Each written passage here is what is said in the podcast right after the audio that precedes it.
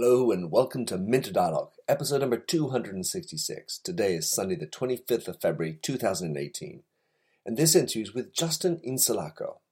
Before founding Innovation 4.0 with Will Donovan, Justin Insulaco spent nearly 10 years as a police officer in New Jersey. With Justin's verve and need to provide impact, he created on his own a mobile app to help officers do their job better on their beat. Just like in business, however, there are many challenges in transforming the way things are done. Justin takes us through that journey and then talks about his exciting initiatives at Innovation 4.0, where he's helping people to future proof their careers.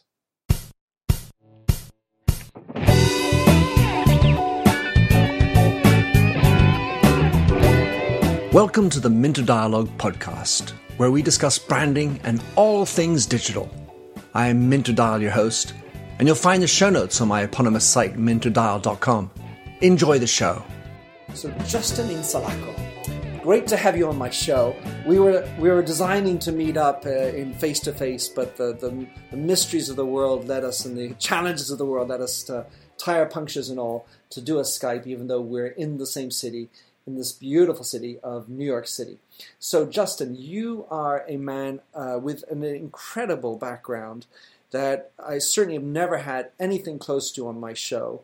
And I thought it would be fun to talk with you about your past. You have, uh, you're a founder of 3B Dreams, and uh, you're going to tell us about that. You're also a co founder of Innovation 4.0 and a topic which many of my listeners will be familiar with about future proof, which I'm going to, we're going to be talking about. But you also have a, a really interesting 10 year past working in the police force in New Jersey. So, Justin, in your own words, tell us uh, tell us a little bit about yourself and, and maybe slip in there what you think your mindset is these these days. Okay, great. Thank you very much for having me. Um, so my name is Justin Insulaco. Um, in 2009, I was just turning 20 years old. Um, I got hired as a police officer in New Jersey uh, in a town called West Windsor, which is just outside of the capital, um, Trenton. It was a very interesting experience for me. You know, uh, originally, like I said, I didn't really necessarily see myself in a law enforcement environment, um, but I took the test and I got hired, and I decided that you know maybe I can create some impact and it would be an interesting experience. And um, when I got there, you know, it's, it's it was. Uh, tremendous training. Um, it, it, it, provided me um, a lot of insight into the into the real world, things that I weren't familiar with. You know, my sure. family kind of protected me from a lot of the things that, that that really happened in the world. So that was very interesting in the very beginning. Um, and uh, so when I got hired, about three years into my to my time as a law enforcement officer, I created a mobile technology that allowed for interoperability between police agencies and also the police and their public and private partners. Um, that was called Guidance Systems. Um, and subsequent to that, you know, we had some success, um, you know, kind of rolling this out, even though we were in this this flux of, you know, law enforcement agencies really weren't you know enrolling in mobile solutions, but we did have some success. So people started to uh, attract to us to kind of help them grow their own business. Uh, so business development, marketing. Uh, I have two partners that came from the financial world and the marketing space. So we created 3B Dreams out of really out of a need um, to to have an entity that could do something similar to what people were looking for. Um, so I want to just unpack a couple of those areas. The first is when you so as a 19 year old you're you're rolling up for this interview to what extent were you already in this mindset of wanting to have an impact? I think it's something that, uh, for me at least, something that I've always wanted to do. Um, you know, I, I, wanted to just, not to sound like a, a, a Boy Scout, but I, I, always wanted to create uh, a positive change. Um, and I felt like uh, in, in, a law enforcement environment, I had the ability to do that through my interaction with the community. So um, I was already pretty dead set on creating some type of impact in my for my life. Uh, I want to leave behind a legacy. Um, so I was already pretty set on that. And so when you join the police force, uh, three years into it, you come up with this idea. So this is around 2010, I imagine, of making a, a mobile app for the police force. And as you say, the police force uh, not exactly mobile friendly or not uh, not maybe mobile first uh, or maybe not even aware of what BYOD stands for. Uh, but this is something that is, is hardly surprising because most businesses, certainly in 2010, were way behind in understanding what 2000, you know, being mobile first was all about. So talk us through this this journey that led you to, as a 23 year old, to, to try to revolutionize the way they operate.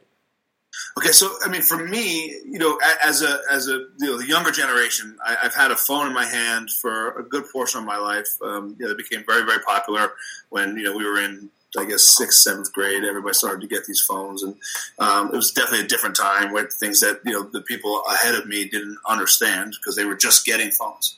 Um, but so I, I, was I was about 23, and um, I, I got dispatched to a sex assault, and you know, thank goodness it ended up not being an actual sex assault. But when I got there, I realized that all the extensive training I've had everything that I've done so far in law enforcement, you know, because you get pretty, you get thrown into the wolves. I mean, pretty early on, so you learn a lot on, on, the fly. But I never had handled a sex assault case, and I called my sergeant, and he was very, very busy at the time. So he said, "I'm going to get there." But at the same time, I thought it was ridiculous that I have a mother and daughter who the mother believes that her daughter was sexually assaulted, and they're inside the house now. And I don't have any resource to, to kind of manipulate how I handle this situation other than leave the house where the mother and daughter were inside, go to the police car, and open a binder full of thousands of pages of information on how to handle different calls for service. And I said, there's a couple things I always have on me. I always have a radio, I always have a gun, I always have a flashlight, and I always have my cell phone. So I said, how do I make this where I can securely access this information via the device that I carry with me everywhere that I go? So no matter where I am, I'm not bound to being back to the car. I have the ability to access this information anywhere. Um, so that was kind of the initial light bulb that said, how do we, you know, how do we create something that, that police can carry with them everywhere? Um, and, and how do we do that in a cost effective way? Because as, as we all know, um, you know, government entities are limited in their budget. So we, we came up with this bring your own device model um, that would allow cops to access this information anywhere they were. Wow. So yeah, that's, that's a startling story about how, you know, faced with this real necessity, it, it came around. It's, it's so obvious, you know, like the necessity is the mother of invention. But so you go back and and you, I presume you have to sort of talk this through with your sergeant and and how do you end up doing this? Because your your job is to patrol, not to yeah. code and to create apps. So how does that work? So, um, I mean, I'll give you the I'll give you the short version of the story. But basically, I have zero development experience. I had zero business experience. What I did know was that this was a frustration in law enforcement, and we needed to fix the problem. So, the only thing I knew at the time was Craigslist. I didn't know about LinkedIn. I didn't know I didn't know if LinkedIn was around then, but I didn't know about it for certain. Um, so, I went on Craigslist and I put out an ad looking for a developer, which is like the craziest thing you can do because I mean, who knows who you're going to get at? Who's, who's going to respond? There's some sexual assault, some sexual, more likely to get sexual assaulters than code voters. I know, right? So I so so so this gentleman responds back. Um, my partners and I, you know, we do like a, a very quick, um, you know, one of these at home uh, type of, you know, you could pay whatever fifty six bucks and you do a criminal background check. So we, we do a little bit of uh, research there, and then I actually fly down to Myrtle Beach and meet him face to face to get an idea for what he was really all about. And he shared a lot of the same values as we shared about, you know, hey, you know, we know that you don't have a lot of capital to invest in this, but I really see the fit here and why this is why this uh, a big deal. And he was actually a lead developer for Wowza, which is a you know a huge technology company. Um, so it, it, it, made sense, and he took equity in the company, and and we were off to the races. So he helped us develop it, and we we we situated at my agency for about probably about six months, and just and worked through what all the parameters were, what we needed from my agency's perspective, and use that as the model to develop the applicate the actual application, and then you know began to roll it out to other police agencies. So when are you doing this? Because I'm sure that it's hard to justify doing that on police time. No, so I wasn't doing it on police time. So uh, at the time, I was working 5 p.m. to 5 a.m. Um, and then my partner, uh, Jason, he would come and wake me up uh, around 8 o'clock on my days off. So we worked an interesting schedule, um, which, which, was good because it allowed, you know, it allowed me, I had days off in the middle of the week. You know, the way the police schedule worked, it was, it was a pretty, um, you know, it was, it was, a good schedule in terms of flexibility.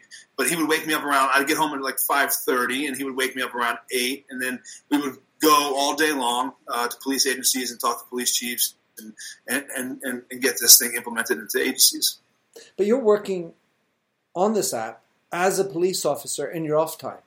So, what, Yes. what agency does that give you as you're going to meet these other agencies? I mean, you're going, you're not going in uniformed, I presume. No. You've got to go No. in as you, but you have a badge. And and how do you persuade these people who aren't mobile friendly uh, to get the system embedded?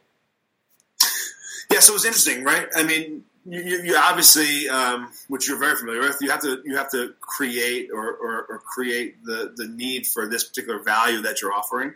And for the police chiefs, it was very simple. You were right; they they they did not understand the need to go mobile, right? Not at the time. Um, now, maybe a little bit more adaptive, but at the time, they did not understand the need to go mobile. But what they did understand was liability. So the way that, that we, we presented, I can sell you this for a very small cost that, that prevents that, that maybe gives you a little bit of insurance against liability in the sense of you're able to say, listen, I've done everything I possibly could to provide my police officers with the most up to date information that they have access to. So we almost sold it as an insurance policy, uh, you know, a, a relatively cheap one to the police administration, and then the play with the actual because then once you get through the sale, now you have to get through the adaptation, right? You have to get the police to download this thing on their phone, which is completely against everything the police unions will ever tell you to do. Um, so now we have to get through that hurdle, which was, hey, this tool's created for you. Use it or don't, but you're going to look like an idiot if you don't if you if you make a mistake and you had access to this information. So that was kind of the you know that, that was kind of the the run of the mill kind of pitch that we used at, at police agencies. I It's mean, in a nutshell. it's amazing because you know the parallels in business are you have all these factions that may be called departments uh, typically in business, but even in your world, you know the police world, you have the the people who are at headquarters, more the administrative people, the the police chiefs who used to do your job, but all of a sudden kind of wear a corporate tie, you know, quote Right. unquote, and you are out in the street and, and you're like, why on earth can't I have this? and and and there there are the unions on top of that who are saying, you know, they're they're trying to get you somehow. Uh, it's it's a it might, I mean, really, as a such a young guy in this space, I'm, I'm sure a lot of people sort of were looking at you with a, an enormously raised eyebrow. I agree. Yeah, one hundred percent. Um, You know, we were we were the ugly duckling for a little while. Um, you know, on both sides, on the police administration side, um, that would look at us and say, you know, why can't you leave good enough alone? And then from the police union side, where you know, hey man, you know, you're you're a cop, you understand what we go through on a daily basis. Why are you trying to get us to download this on our phone? Um, so we really were. I mean, we were in this. Know, we were trying to do something very positive. positive, and in the very beginning, we, we did get that ugly duckling look, like you know, uh, from both sides, um, which was you know, which was obviously a frustration of ours, but um, you know, we just stayed persistent with it. All right, so then you've got your the agencies that are more or less within your vicinity around West Madison. What about other agencies? And and you know, you, you mentioned in this notion one of the challenges was which is the inoperability between agencies and divisions, including the FBI. So how do you now try to roll it out and get further buy-in, get access to more data that's going to help you actually have a, a better database in the first place? So, so in the beginning, um, obviously, uh, pretty much like any business, we, we were going to meetings where they would have us. So any police chief that would listen, we would go. Um, and then as we started to refine our model, we realized that we should really be targeting places that have a need for police departments to be able to be interoperable with uh, private partners. So we started to target uh, agencies that had large uh, shopping malls or large concert venues or, or, or, some type of you know private entity that there was a, a, definite need for them to have the ability to exchange information. So the first initial agencies were all local agencies in New Jersey um, that this model didn't apply to, where they were just using it for the for the prime purpose of having access to policies and procedures, school layouts, uh, criminal code, um, you know, the, the general information. But then, but then we got into uh, like we we did Chicago Ridge, has Chicago Ridge Mall. Their whole tax base is basically based around this mall. So there's there's a lot of there's a lot of uh, need to protect this mall. So we, we went there. We, we worked with the private security there, with the police department, and then also the surrounding agencies. So this is the first time that we kind of proved our model about how this data being able to be exchanged back and forth, uh, you know, really worked and, and was applied in what you say, there's an expression uh, that my friend Ch- Tanya Chernova uses up in Toronto. She says, um, "Money goes where the sorry, energy goes where the money flows," and it Right. seems that that is a fair model within the your local area with the shopping malls.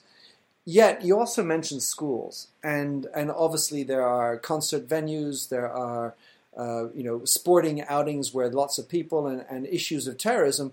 But let's say in the in the wake of last week, schools too are a uh, you know unfortunate target of you know let's call it terrorism by another name or at least terror mass shootings.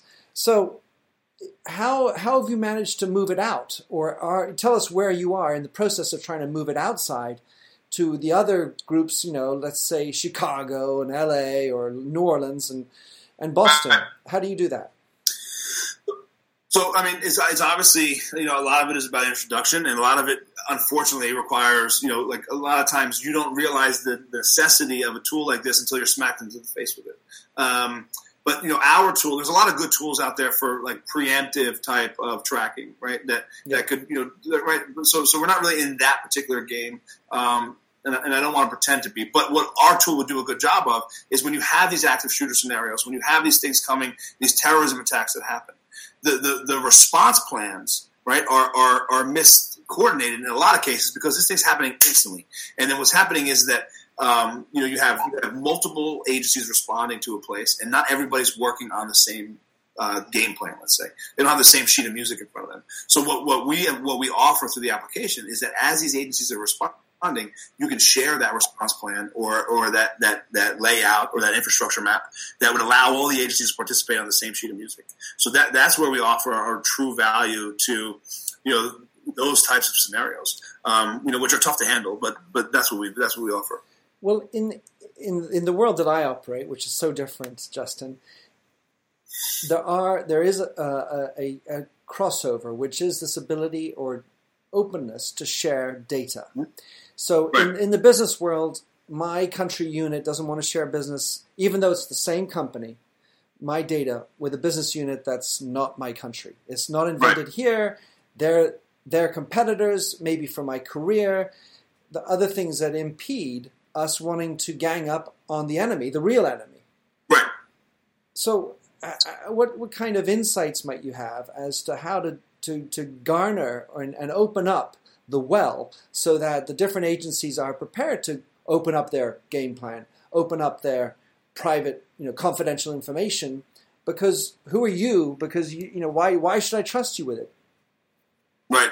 Yeah. I mean, it's it's it's definitely uh, again another interesting scenario, and you're 100 percent right. I mean, the same thing applies. You know, the business case that you described is the same thing that applies to law enforcement.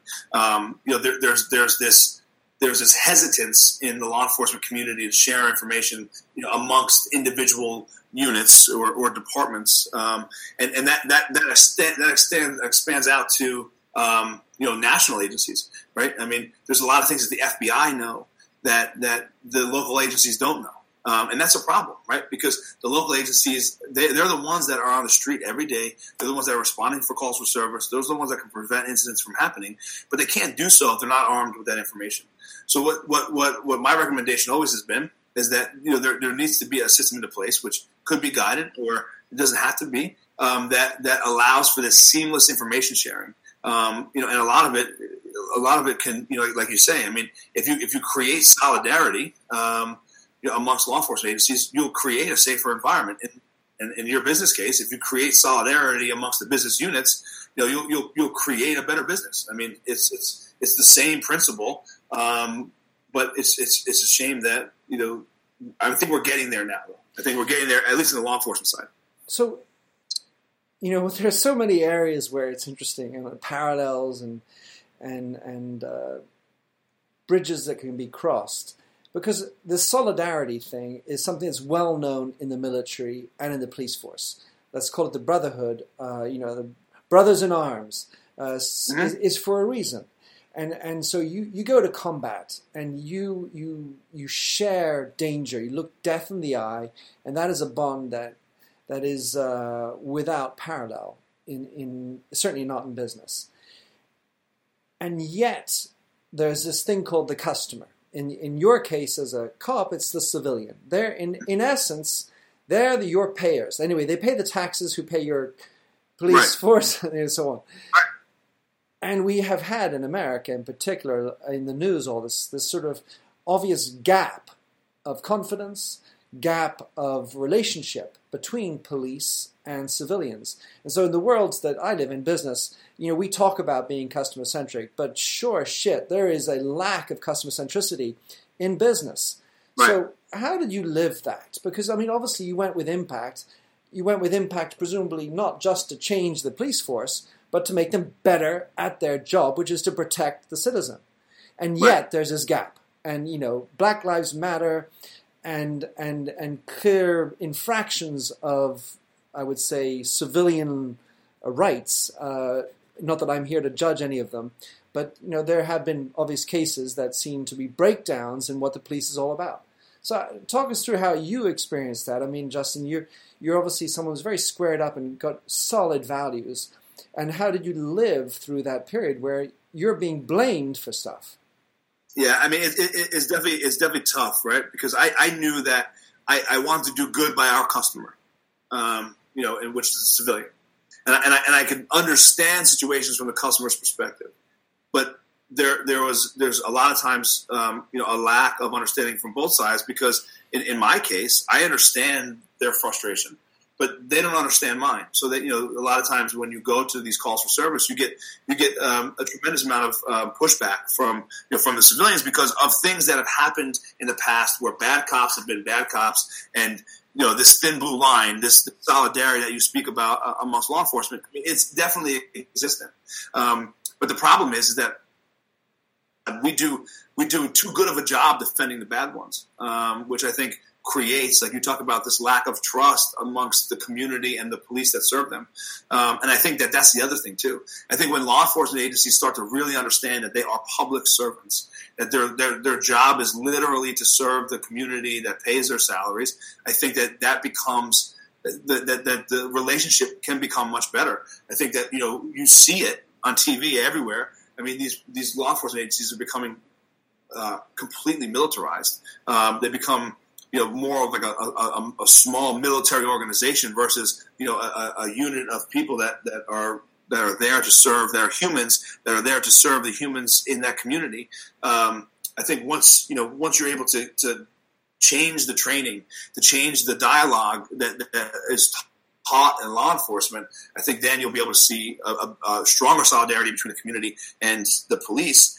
I mean, from my perspective, it's tough because on one side, you know, if you don't defend your brother officer, even when they're wrong, right? You're you're a whistleblower. You're you're a problem. You know, you're a rat. Um, but at the same time, you know, if they're doing something wrong, that's going to weaken the link between you and the community. So it's a tough position to be in, especially when you're really, you know, there is very good law enforcement officers, but it's a tough position to be in because you want to create impact to the customer, but you also have to work with the men and women that you work with every day. Um, and, and, and, that thin blue line is, is truly existent. Um, so it's, it's definitely an interesting dynamic for sure. Well, you, you talk about being militarized, um, but it seems to me obvious at one level considering the the issues of and the dis- availability of semi-automatic weapons in America that caused the shooting that we saw last. That I, I say caused the shooting that, that happened last week, and so it, it, at some level, it's um, it's sort of a necessary reaction. At the same time, us human beings, civilians that's true. We have a, a, lesser ability because of the trust issues to maybe be more empathic, and yet we both know that we that we need you. We, the civilian, need you, the cop. So I want to I want to move on to because uh, although I feel like we could continue talking about this, Justin, because the reason I, I, did get in touch with you and Will was this notion of future-proof uh, leadership and innovation, and and so one of the key ideas behind Innovation 4.0 is this idea of future proofing your career in the face of all this technology and all this change. So, talk us through how your, guy, your guy's vision of future proofing your career, what goes into future proofing your career?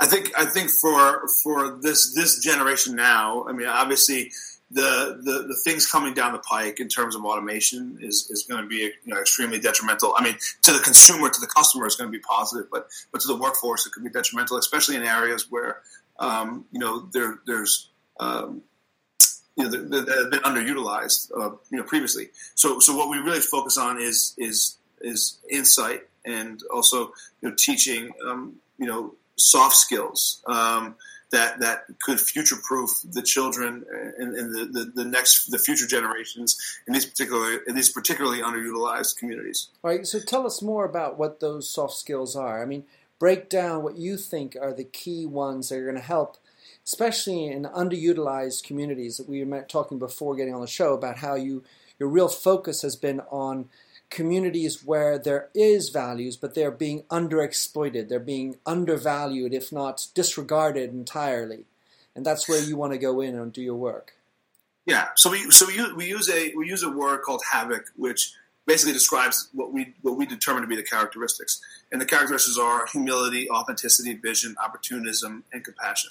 Um, and then you know the skills that we that we look to to teach is to understand frustrations or have the ability to listen.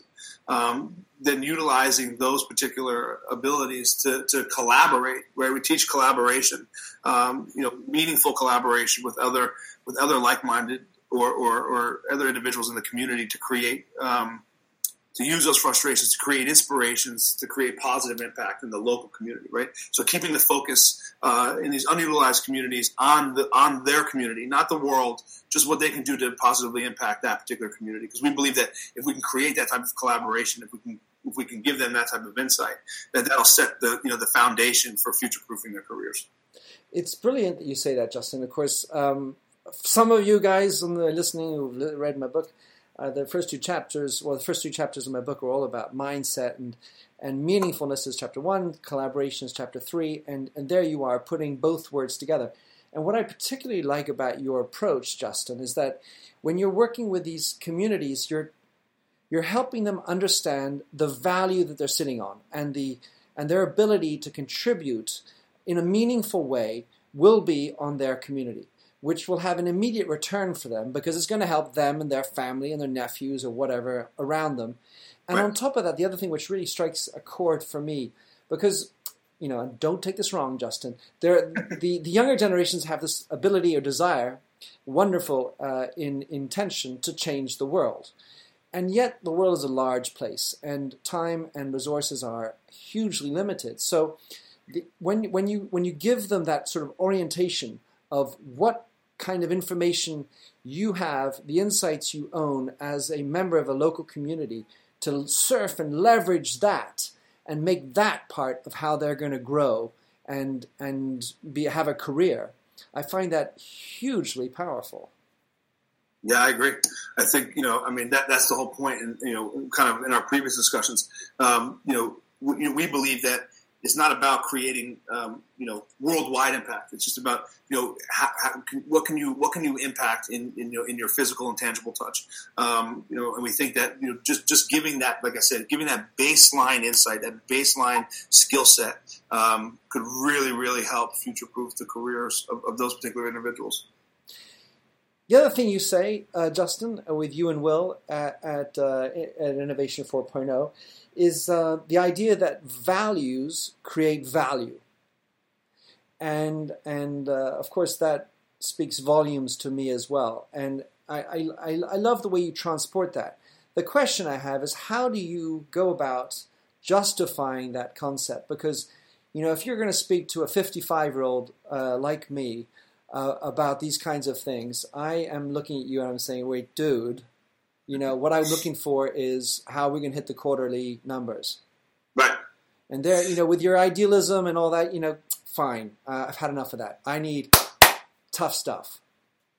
Right. It's so uh, you know the, the, values lead to value. Um, you know that, that scenario again know, we really are focusing on these underutilized communities, right? So I'm not going to go to somebody of your caliber and, and, attempt to pitch to you this this concept of this baseline structure that, that that gives you a foundation because you've already built a foundation, right? I mean, you obviously have, have done tremendous things in your life. So th- this, you know, our our vision and, and you know, and, and our goal is the values equal value is to give them a baseline value system, something that they can that they can hold on to that becomes tangible for them as they collaborate in a community setting to create these business models or these pitches that that, that create positive impact. They have to form some value system while they're doing this, and our our goal for them is to set this this baseline value system that that shows them that if you if you if you um, focus on you know things like um, like like love or like um, you know honor, right? Which we talked about.